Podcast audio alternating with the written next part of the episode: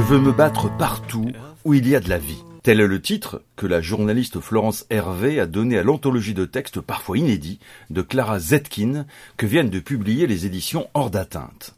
Titre judicieux car il en dit long sur le caractère généreux et pugnace de cette révolutionnaire allemande de premier plan, contemporaine de Rosa Luxembourg, sa grande amie. Clara Zetkin fut tout autant une figure du socialisme allemand que de l'international communiste. Et dans ces deux organisations, celle qui fut l'initiatrice de la Journée internationale des femmes fit entendre sa dissidence. Dans la première, elle fit le procès du réformisme et appela les travailleurs à rompre avec les traîtres de 1914 et à se faire communistes. Dans la seconde, au milieu des années 20, elle affronta la majorité lui reprochant de mal interpréter la montée du fascisme et de se faire des illusions sur les capacités révolutionnaires à court terme de la classe ouvrière occidentale.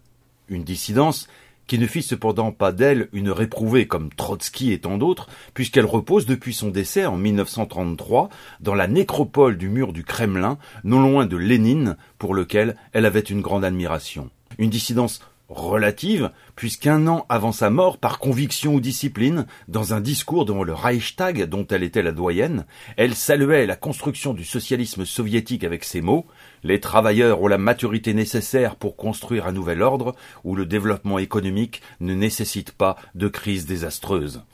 Quand on se rappelle avec quelle brutalité le premier plan quinquennal stalinien s'est déployé, les mots de Zetkin peuvent irriter.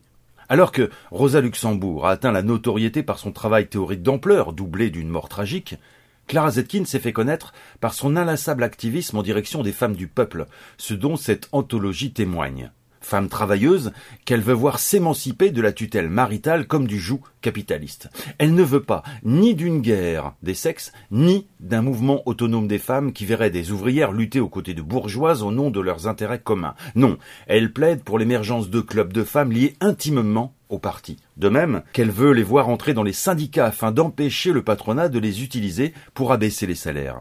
Elle les veut pleinement citoyenne, fustige le mariage bourgeois et l'enseignement qui enferme femmes et enfants dans le conservatisme. Son féminisme s'incarne dans cette phrase Les femmes sont devenues exigeantes, elles ne veulent pas servir les hommes, mettre à leur côté, avancer avec eux vers des objectifs élevés. Cette anthologie nous entraîne également dans cette longue décennie tourmentée, celle qui part des espoirs de 1917 et se clôt avec l'arrivée au pouvoir d'Hitler. Communiste et révolutionnaire, Clara Zetkin se désole devant l'évolution du communisme allemand, sur lequel la troisième internationale, l'internationale communiste, compte tant pour étendre la révolution à l'Ouest. Cette révolution, elle ne vient pas, et les incantations de congrès n'y changeront rien.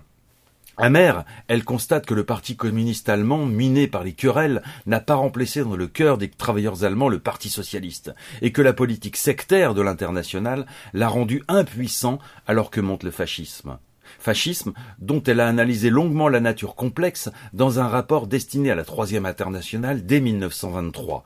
Elle insistait notamment sur le fait que le fascisme était un mouvement d'affamés, de miséreux, de déracinés et de déçus, et que le devoir des communistes était de parler une langue adaptée à leur état d'esprit, sans rien renier de leurs convictions, afin de gagner leurs âmes. Je vous conseille ce livre, Clara Zetkin, Je veux me battre partout où il y a de la vie, aux éditions Hors d'atteinte.